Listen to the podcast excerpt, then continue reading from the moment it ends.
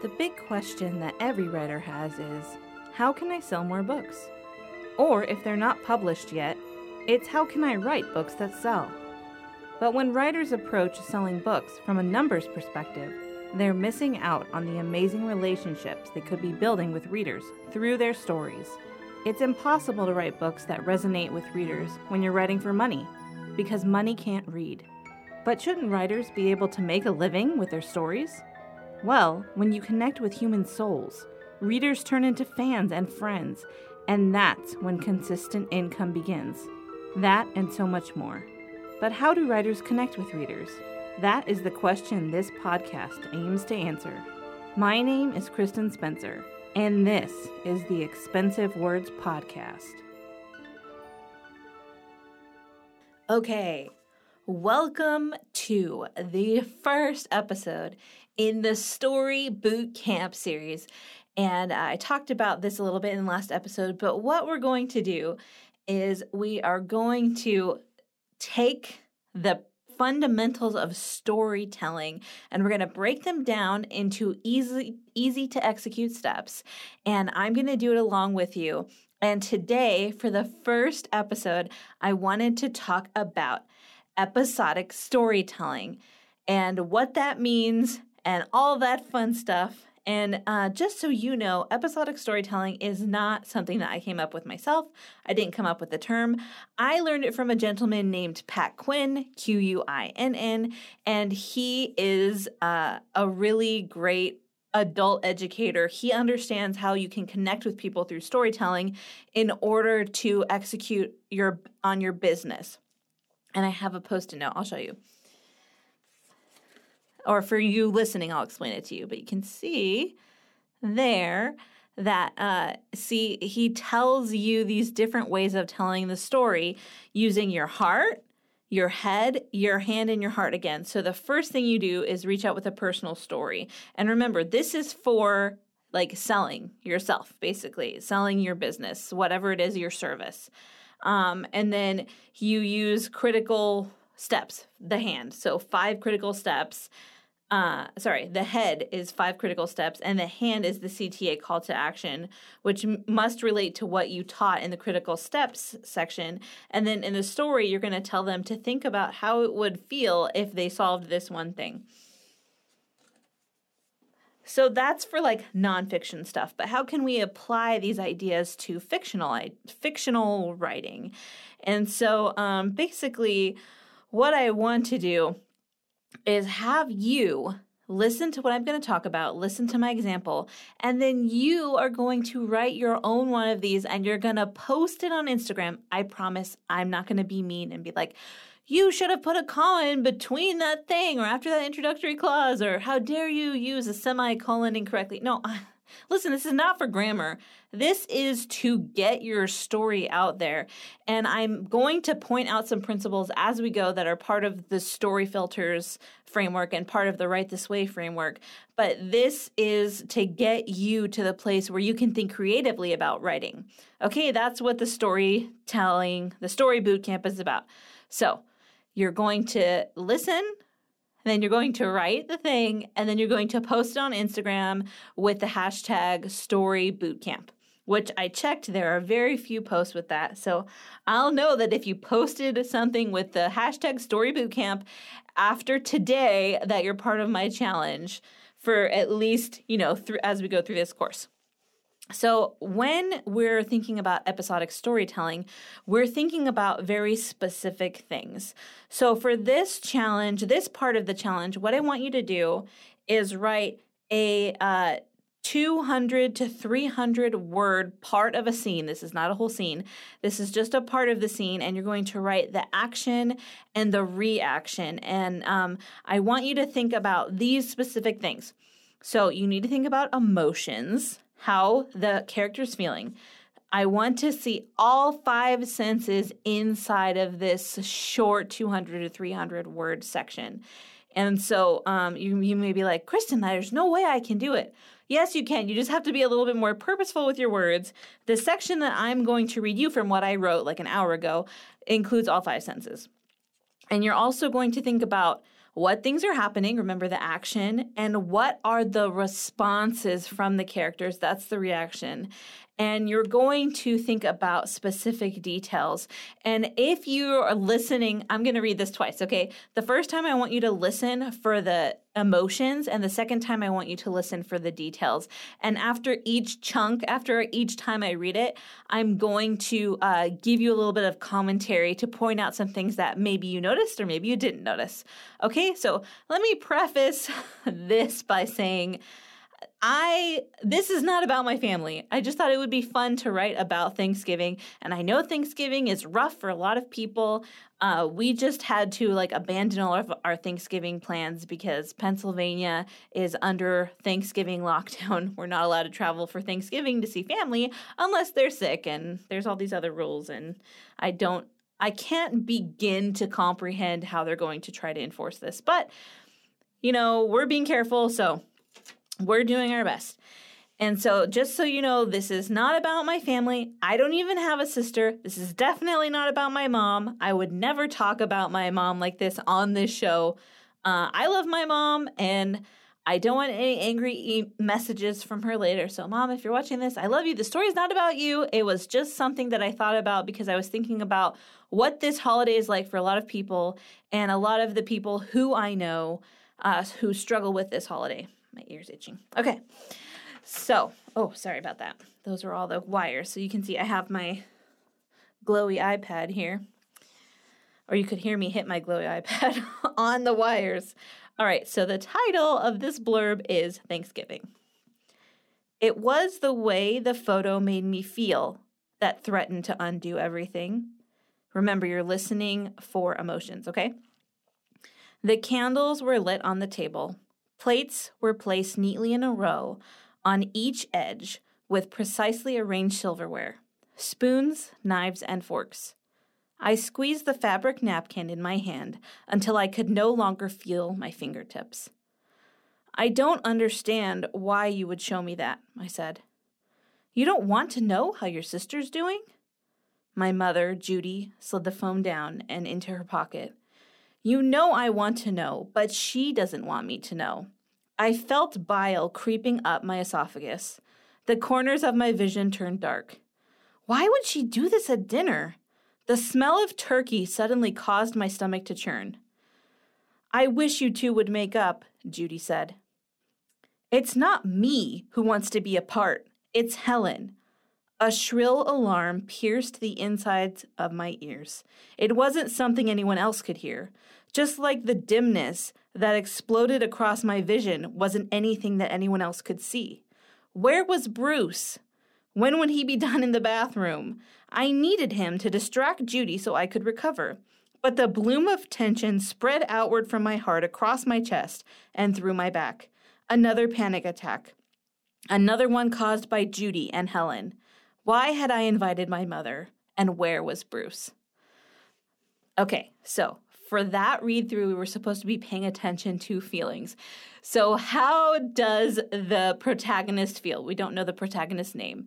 We're assuming that the protagonist could actually be a man or a woman who is with Bruce. So we know the name of the spouse or significant other. We know the name of the mother, who's Judy. And we know that the protagonist feels uncomfortable and has a panic attack. So what are some of the things that you experience? You experience the way the table is set. You experience the way that the character feels, right? It was the way the photo made me feel that threatened to undo everything. So we know there's a photo involved. We know the photo's on the phone because we see Judy slide the phone back into her pocket. And we know that the protagonist feels there's bile. We know that they feel nauseated. We know that they feel a pain in their chest, which is a panic attack. We know that they're hearing a sound of a shrill sound inside, which is can happen if you're under a lot of stress. We know that they're having darkened corners of their vision. So we're smelling things, we're feeling things, right? The protagonist squeezes the napkin until they can't feel their fingertips. So these are all details and feelings that play into the emotion that this scene causes. And this is just a snippet of a moment in time. But we know from this snippet that the protagonist, the main character of this little chunk, is very uncomfortable with their mother, and that their sister has distanced themselves from the main character, and that makes the main character feel extremely upset and stressed, and maybe even is having some signs of PTSD. Because maybe something really traumatic happened. So, all right. So those were the senses, and now I want you to. So those were like the physical details, right? We see the napkin squeezed in the hand. We feel the bile. We feel the blooming of the panic attack. And we also feel like the urgency of, like, when is Bruce coming to save this character? But now what I want you to do is listen for emotion. And emotion is shown in these details. This is showing, not telling, right? The character doesn't say, I felt upset. That would be showing.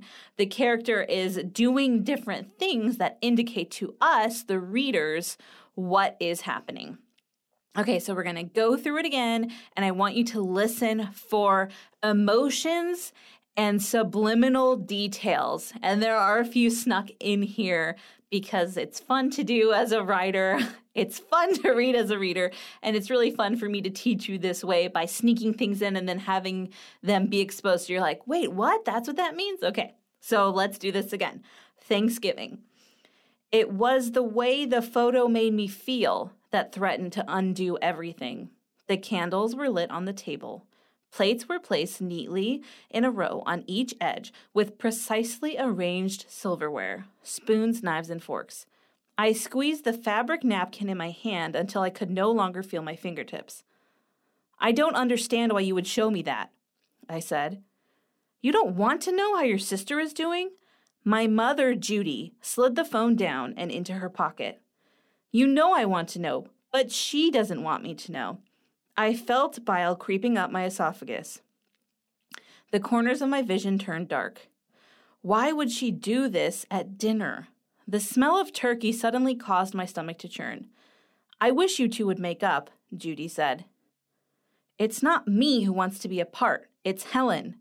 A shrill alarm pierced the insides of my ears. It wasn't something anyone else could hear. Just like the dimness that exploded across my vision wasn't anything that anyone else could see. Where was Bruce? When would he be done in the bathroom? I needed him to distract Judy so I could recover, but the bloom of tension spread outward from my heart, across my chest, and through my back. Another panic attack, another one caused by Judy and Helen. Why had I invited my mother? And where was Bruce? And as I'm reading, I can't help but think, like, maybe I felt bile creeping is passive, so I would probably prefer I felt bile creep up my esophagus. But that's just like a little tiny. I've edited this like 3 times already, and that's how it goes. That's why I always give myself a day before I go back and do like a final round of edits, because I need a fresh brain with fresh eyes to be able to see things that I'm working on. But this is just an exercise. It doesn't have to be perfect, right? So listen, you're looking for emotion in this. And the details, like I said, are the things that give the emotion away. And also the protagonist straight says, it was the way the photo made me feel that threatened to undo everything. And so you know that the emotion is negative, because negative emotions are the kind of emotions that undo things.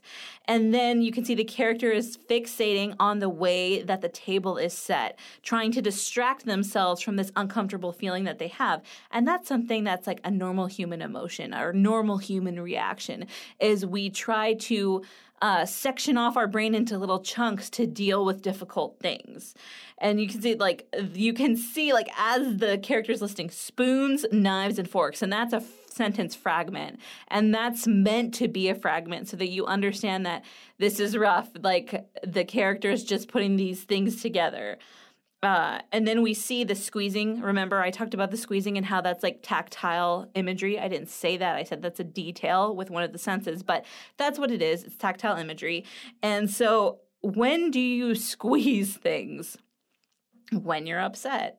And the character says, I don't know why you would show me that. Like, I think, you know, this is like unspoken, right? Like, because the character saying, I don't know why you would show me that, but really they know why their mom would do something like that, because she's trying to be helpful, quote, helpful, even though the protagonist has already like done everything they can, and Helen is the one who doesn't want to reconcile, which we see later when the character is like, you know, I want to know, but she doesn't want me to know. And that's a really horrible situation to be in. I can't imagine what that's like. Excuse me. My brother and I are hopefully going to be reunited in geography soon. He might be moving out here to be close to us with his really great family that I love so much, whom I love, including my sister-in-law and my niece, Brandy. And so, yeah, this would be really rough for me, like if I was estranged from my brother, which I have had estrangement periods from him just as we were growing and turning into like our own people where we would disagree strongly about something.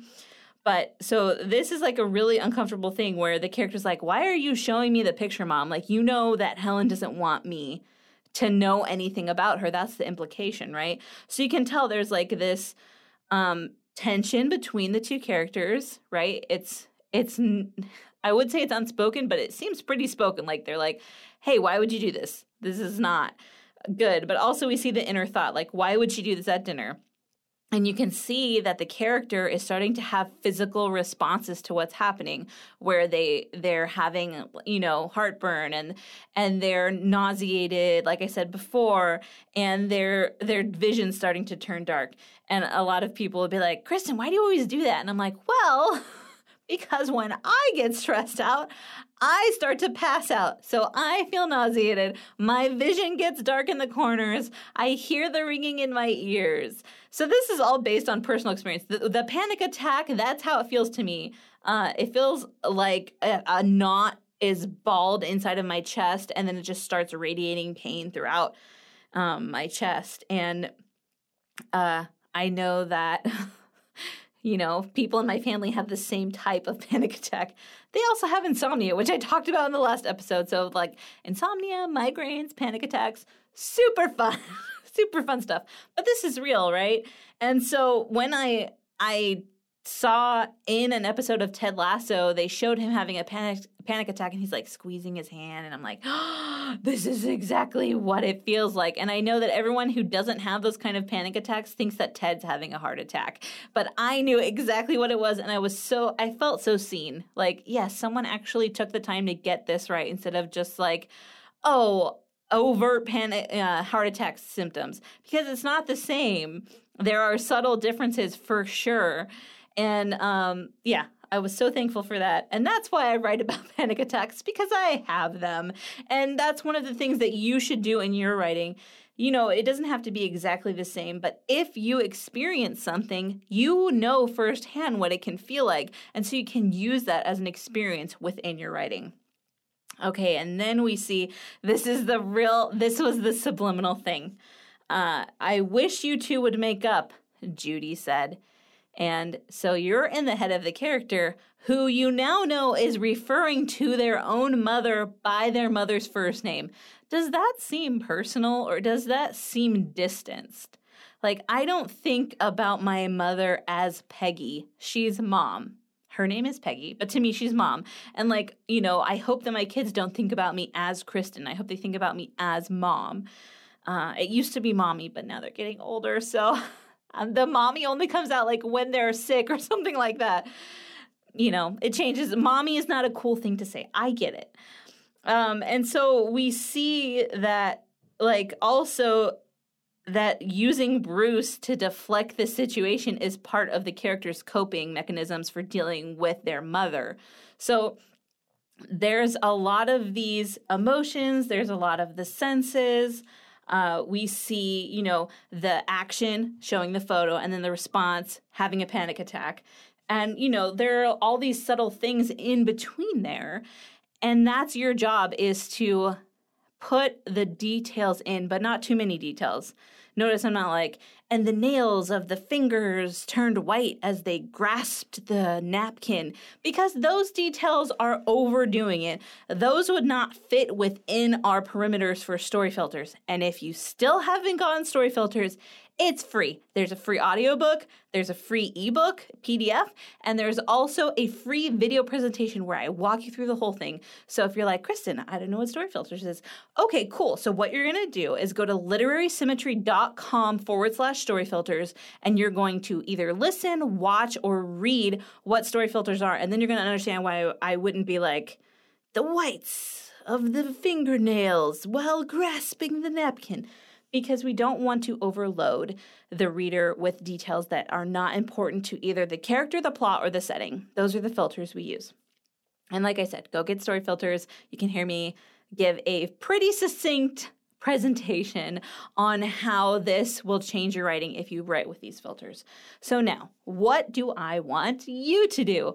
Well, I wrote a story for you, so now you're going to write a story for me, okay? So I want you to write a 250 to 300 ish word, like it's like flash fiction basically. But I just want you to try to do these four things, okay? I want you to try to insert all five emotions in a way that makes the reader understand. I'm sorry, all five senses in a way that makes the reader understand what the emotions are. I want you to include one subliminal detail, like the detail with Judy said, because we're in the perspective of the protagonist, right? So where it's something that adds a deeper meaning without saying, and they had a dysfunctional relationship. We don't need that sentence because we understand it by the way that the character's thinking of their mother, okay? And then I want you to make sure, so you have the five senses, right, to display emotion. You have the... You have the subliminal thing that tells us something without directly telling us something, and then you're going to have the action and the reaction. So you might be saying, Kristen, this is stressing me out. There's no way I can do this in 300 words. Okay, if you need to do a little bit more, that's fine. You can. But I want you to make sure that you are trying to keep your words as few as possible, because I want you to start being able to have the whole less is more thing going on in your writing, because when you can accomplish more things with fewer words, that's when you start really connecting with the reader. And I'm going to add on a bonus to this assignment. I want you to write something that is based on an experience that you have. So, for example, I wrote about my character having a panic attack. That is something that I actually experience, and it's intense. And yes, I'm sharing that with the reader, whoever the reader is. In this case, the reader is you, or the listener is you. So I want you to try to include an experience that you understand personally in this little flash fiction. I am going to check tomorrow to see if any of you have done this. And if not, that's okay. I'll come back and check later.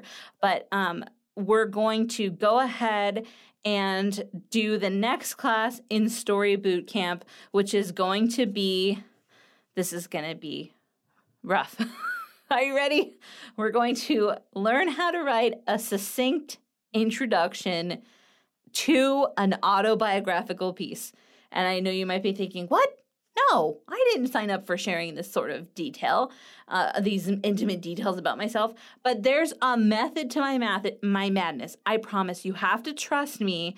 And it can be about whatever you want, but it needs to be a moment that matters to you.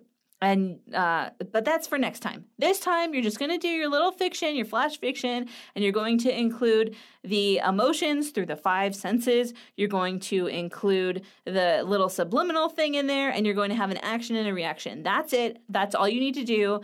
And if you have any questions about anything that we've talked about today, feel free to go to expensivewords.com and click on the email the host button. That's going to send me an email, and I will be glad to answer your question in email or on air or both, because why not? And remember, as always, it is never too late to tell the story of your heart, to write the story of your heart. Happy weekend. This has been Kristen on the Expensive Words Podcast, pouring out my heart for you, my wonderful listener. If there's any question you want to ask me, if there's anything you want to tell me, you can go to expensivewords.com, or you can find me on Instagram at kristen.n.spencer. And I would love to hear your wonderful writing thoughts from your amazing writing brain. Happy writing.